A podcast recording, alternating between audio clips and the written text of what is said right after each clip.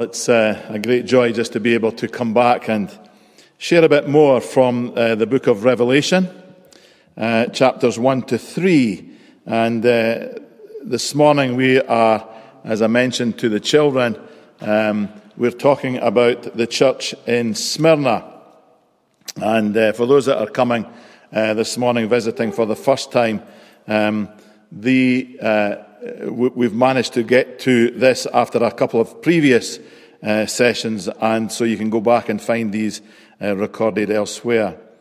But um, the, the, seven churches are in uh, Asia Minor, um, and the Apostle John uh, is, uh, has been commanded by Jesus to write a letter uh, of a vision that he was given to the seven churches.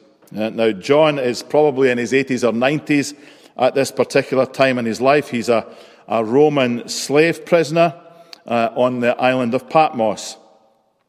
And uh, this letter has been uh, sent to the churches, identifying the seven churches by name, and it introduces Christ to them uh, in a very special way.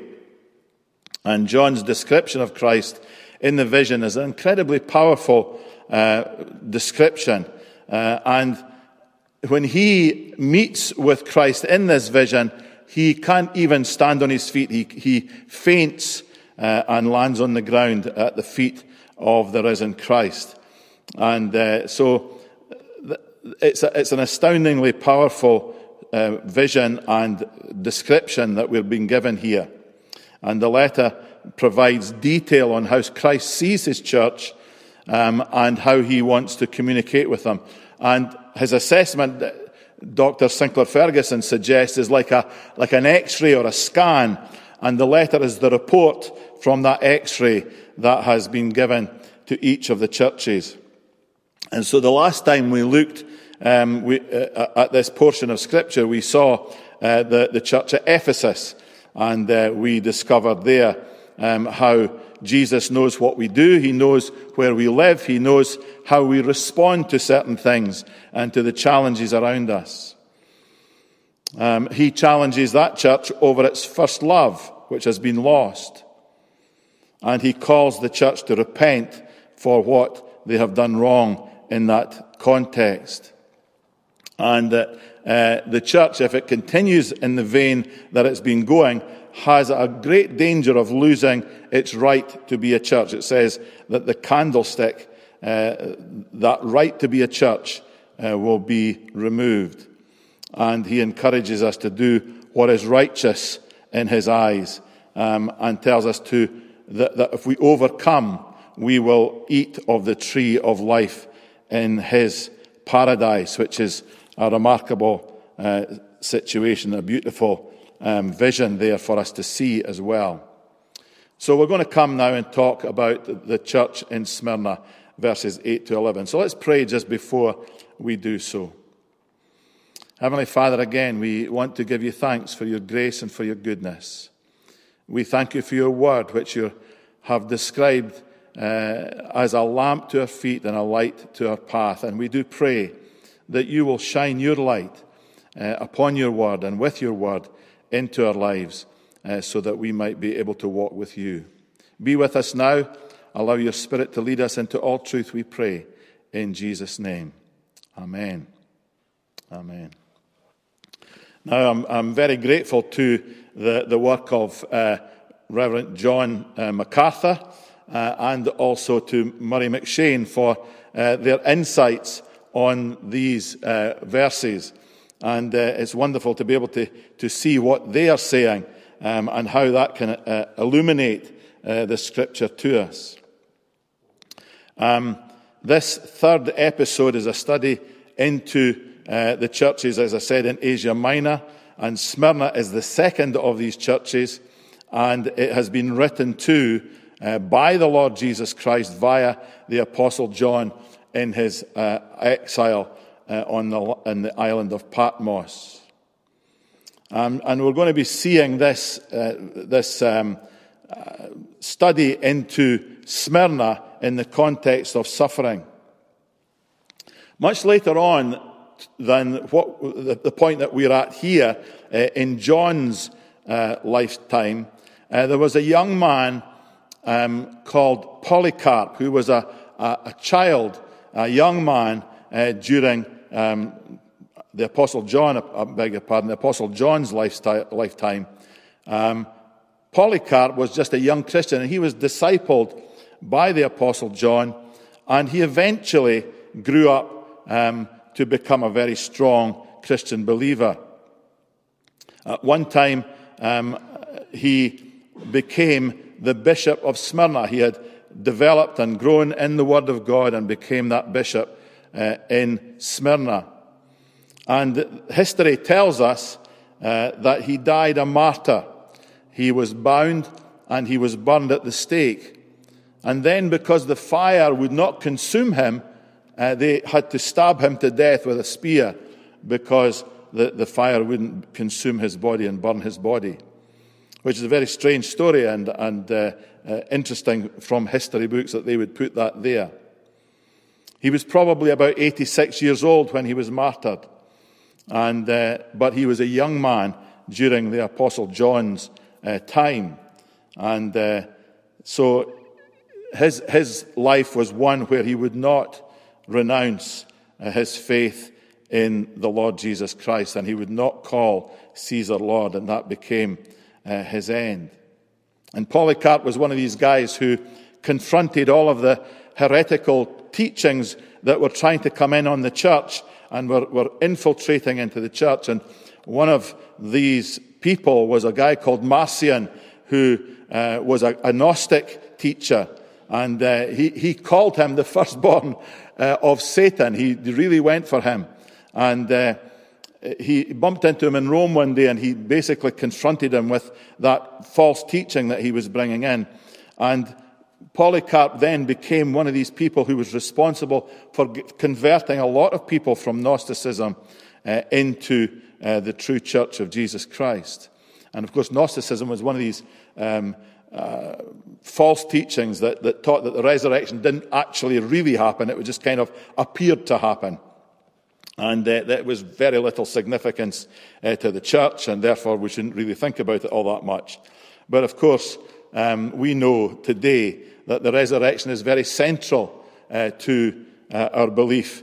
And uh, so we need to understand that we, we can't allow that kind of teaching to come into the church. And even in modern day times, some churches are beginning to uh, teach that, well, we don't really have to believe in the resurrection to be a Christian. One of the emergent churches is doing that at this moment in time uh, that we don't really have to believe in the, the virgin birth. We don't really have to believe in the resurrection, etc., to be a Christian. But of course, that is total, uh, totally false. And uh, so we need to uh, really trust in what God's word says and believe the truth of the, re- the, the, resurrection as well as the virgin birth. And uh, that our gospel is very much based on uh, reality and truth. And so, uh, this man, Polycarp, was a challenging character, and he lived um, during the Apostle John's time, and he was martyred much later after uh, John died. And so, his name in Greek means much fruit, and it's a wonderful name to have uh, to, to describe the ministry of this man. And so we come to Smyrna. Um, and uh, it was about 50 miles away north of Ephesus, where we looked at last time. And uh, it was a port, and it was, it was a wonderful place to live. It had um, defensive uh, boundaries, and uh, it had good inland connections. It, it rose to prominence because it was an education centre and it was a medical uh, place. Medical excellence was part of its, its, um, its life. And so it was a wonderful place for people to live, and it gathered people into it. And it was described as being the most beautiful city in Asia at one time. However, it had one problem, and uh, that was that the architects, when they designed it, didn't design the sewers very well. and uh, so the sewers used to overflow into the city. So this beautiful city had a, a horrible stench uh, around it at times. And uh, so Uh, even with all of that, though it won um, a, a, big uh, competition at the time um, to, um, to build a temple to Tiberius. And so it was uh, well thought of uh, amongst the people of the area. And so when Jesus comes to speak to this church, he is obviously aware of all of its history and of all of its situation, and he sees it as a faithful church. He sees it as a faithful church. And McCheyne um, comments on this and, and he suggests that was, was there nothing about this church or about these people that, uh, that was unable to be identified um, as a fault by Christ? He says this What? Were the Christians of Smyrna so holy that even the eye of Christ did not see any fault? Well, we can get no comfort from that, he says. For if Jesus were to send us a letter, it would be full of blame. Not like us, they are washed. No, like us, they are washed in the blood and clothed in the righteousness. Therefore, he saw them all as fair. And that's a wonderful thing to say that, the, that even when Jesus looks on us and he sees a, a, a, a good church, a church moving on, a church teaching the word of God, he sees us with all of our faults, he sees us uh, through Christ as being fair, clothed in his righteousness. And so we begin to read in Revelation chapter 2 and verse 8, and it says there, To the angel, or has been described as the messenger or the pastor of the church at Smyrna, write, These are the words of him who is the first and the last, who died and came to life again. Now, as I say, the word angel um, is, is often um, translated as messenger or even pastor of the church.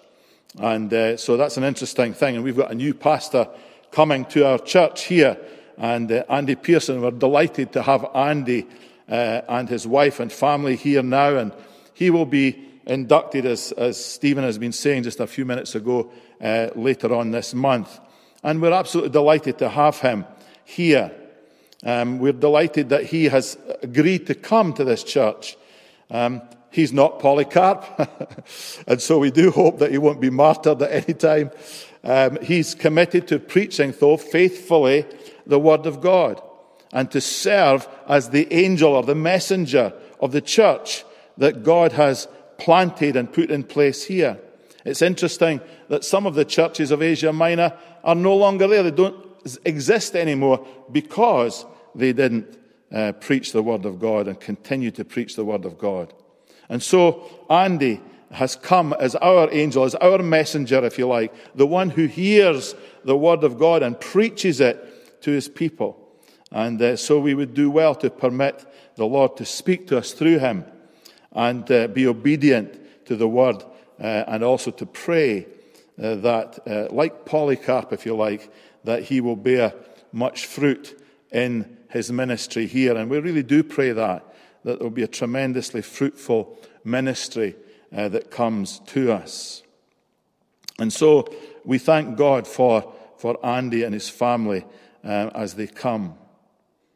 And it says here, these are the words of him who is the first and the last, who died and came to life again. Jesus is reminding uh, this faithful church that he is the faithful one from whom all faithfulness is derived and inspired. His faithful promise of the resurrection and ongoing promise of attendance to the church and his people remains solid even in our generation now. We need to have confidence uh, in him and trust in him and believe that he will be with us. This tells us, this portion tells us that Smyrna is going through a difficult time and they will continue to go through difficult times. But he says, I'm the first and the last, the one who came to life again. Now, it's interesting that that introduction comes to us because the great God of Smyrna um, was one called Dionysus. And he was uh, supposed to be one who dispensed joy and fertility, and he dispersed uh, sorrow and care. And there was a myth that grew up around Dionysus that he had risen from the dead. And Christ is confirming to his people that he is the first and the last and that he's risen from the dead, that he is not in competition with this Dionysus. In fact, he is saying, I'm the one who is risen from the dead, and I am the one first, and I'm the one last who has risen from the dead. It's wonderful that we have that uh, specific detail given to this church who are going through such a difficult time. Verse 9, it goes on to say there, I know your afflictions and your poverty, yet you are rich. I know about the slander of those who say that they are Jews and are not, but are of the synagogue of Satan. Here is a church that's uh, uh, they're going through afflictions. I know your afflictions. And we wonder why that might be the case. Why is this wonderful, holy, godly people going through afflictions? Well, Isaiah 48 gives us some indication as to why that might be the case.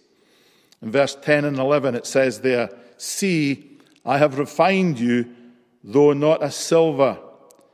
I have tested you in the furnace of affliction. For my own name's sake, and for my own sake, I do this.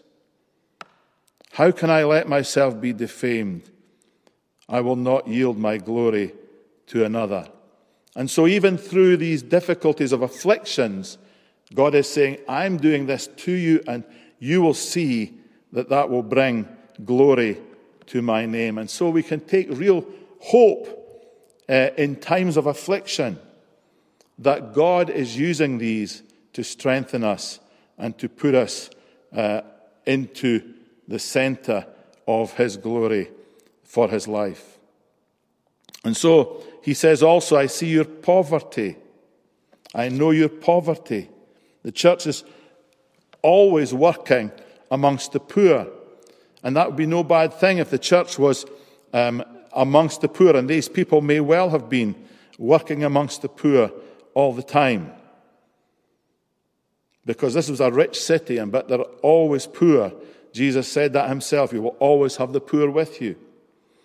Perhaps, however, their poverty may have been as a direct result of their stance against the riches and at the, at the expense uh, of their souls. You know, the, the Bible tells us uh, that we, in Matthew, that we are called to be a people who forgive, uh, who give up uh, our lives on this earth in order that we might have life with Him. And so, our soul is so important that we do not lose our soul to this world.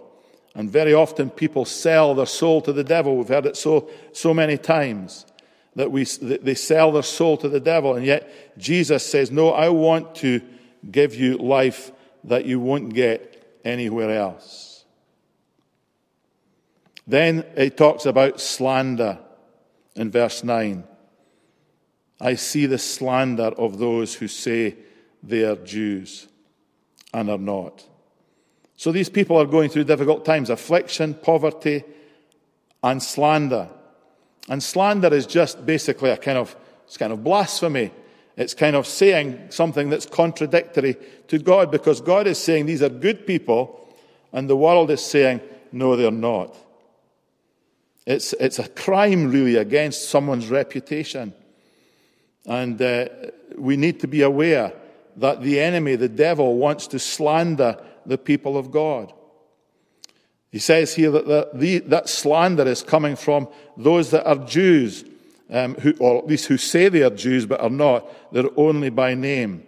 And sometimes we have the same situation here by people who, who say they are Christians, but they're not. And they need to, um, they sometimes slander what God is doing in a particular place because they are uncomfortable with it.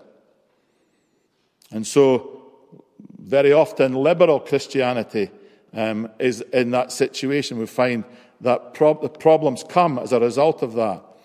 And I think it's uh, J. Gresham Machen who says that liberal Christianity is not Christianity at all, it's something else.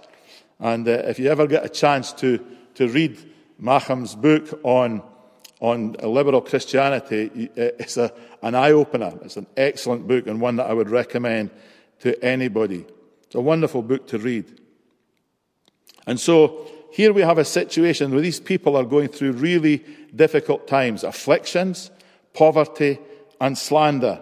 And yet they are remaining faithful uh, to the Lord. James 2 says this Listen, my dear brothers and sisters, has not God chosen those who are poor in the eyes of the world to be rich in faith and to inherit the kingdom he has promised to those who love him?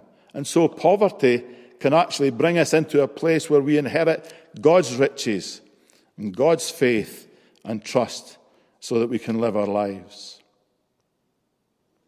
Moving on to verse 10, it says here, Do not be afraid of what you're about to suffer. And here is Jesus. These guys have already been going through suffering and difficult times, and he's informing them that there's going to be more. And uh, it's a, a difficult time for them all. I tell you, the devil will put some of you in prison uh, uh, to test you. And you will suffer persecution for 10 days. Now, I don't know if there's a great deal of significance in the 10 days. Some people think that's probably just a round number um, or, or a, a, given period of time. Um, but it's, it's a difficult uh, period, whatever uh, is the situation. And he's encouraging them be faithful even to the point of death. And so, these people are not getting away easy. It's not an easy life that they have been called to. They have been called to take up their cross. They've been called to go through a difficult period of time. And so, these challenges come to them day after day. They spend their life uh, looking to Jesus for the help that is required to be able to get through these difficult times. Luke chapter 21, verse 16 to 19 says this You will be betrayed even by your parents, brothers and sisters, relatives and friends, and they will put some of you to death. Everyone will hate you because of me but not a hair of your head will perish. Now, of course, we don't need to take that literally in the sense of our hair perishing uh, or being damaged, but uh, it's, it's God's providence at work. He will look after us, it's really saying. Stand firm and you will win life. You see, the devil is intent on the church's destruction. He hates the church, he hates God's people, and he is intent on bringing destruction. And yet, Jesus is telling us and speaking to his church in this difficult circumstance and scenario that he will be with them. That this is a test, it's for a period of time. And he says, Be faithful even to the point of death. And as we spoke about earlier on, he is the one who will raise us up um, again. And he says here, very interesting, he says, And I will give you life as your victor's crown. I will give you life as your victor's crown. Now, it's an interesting thing also with this god Dionysus. Uh, he was uh, given uh, a crown as a reward for presiding over worship. worship. Um, his priests, should I say, were given crowns for, for, for presiding over worship ceremonies.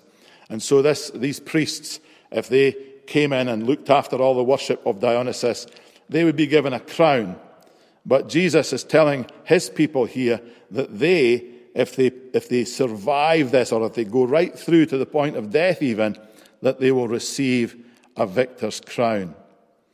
And, uh, you know, I'm, I'm going to quote something that will certainly age me when I quote it. Um, and some of you may remember this as well, but I remember an old hymn when I was a child, and uh, before we had telly and all the rest of it, um, that, there was a time before telly and before internet, by the way. Um, before all of that, we used to sing at night uh, uh, in our home. And uh, we would sing, there was an old hymn we used to sing, and it'd say this A robe of white, a crown of gold, a harp, a home, a mansion fair, a victor's palm, a joy untold are mine when I get there. And I can see perhaps some of you at home are even bobbing around remembering that hymn. Um, but it's a truth that Jesus wants to make clear to us that, that any death that comes to our physical frame is not the end for us who believe in Him. We are called to be raised up again with Him on the last day. And it says there in verse 11 that whoever has hear, ears to hear what the Spirit says to the churches, the one who is victorious will not be hurt by the second death. And uh, we, we, we talk about the first death, which is people dying of, a, of old age or a car accident or disease or something. But then there's the second death, and that's our soul uh, that dies. And Jesus saying that we, we as Christian believers will not die with the second death. So why do we suffer? We suffer because we live in a fallen world. We suffer because we are sinners and we muck up and we suffer as a result. And we suffer because Jesus wills that we suffer to test us. And that's difficult for us to understand. And it's challenging to, to cope with at times. And yet, we must trust him and live for him. 2 Corinthians chapter 1, verse 1 to 11. Paul speaks there about Jesus, um, and he, he calls on, on God, who is the God of all comfort. And he tells us there in these few verses that, that even though we suffer with lots and lots of troubles, that the comfort that we receive at that time will also help us to comfort others who have come into trouble as well. Uh, and he talks about the God of all comfort in verse 4, who comforts us in all our troubles, so that we can comfort those in any trouble with the comfort ourselves, uh, we ourselves have received from God.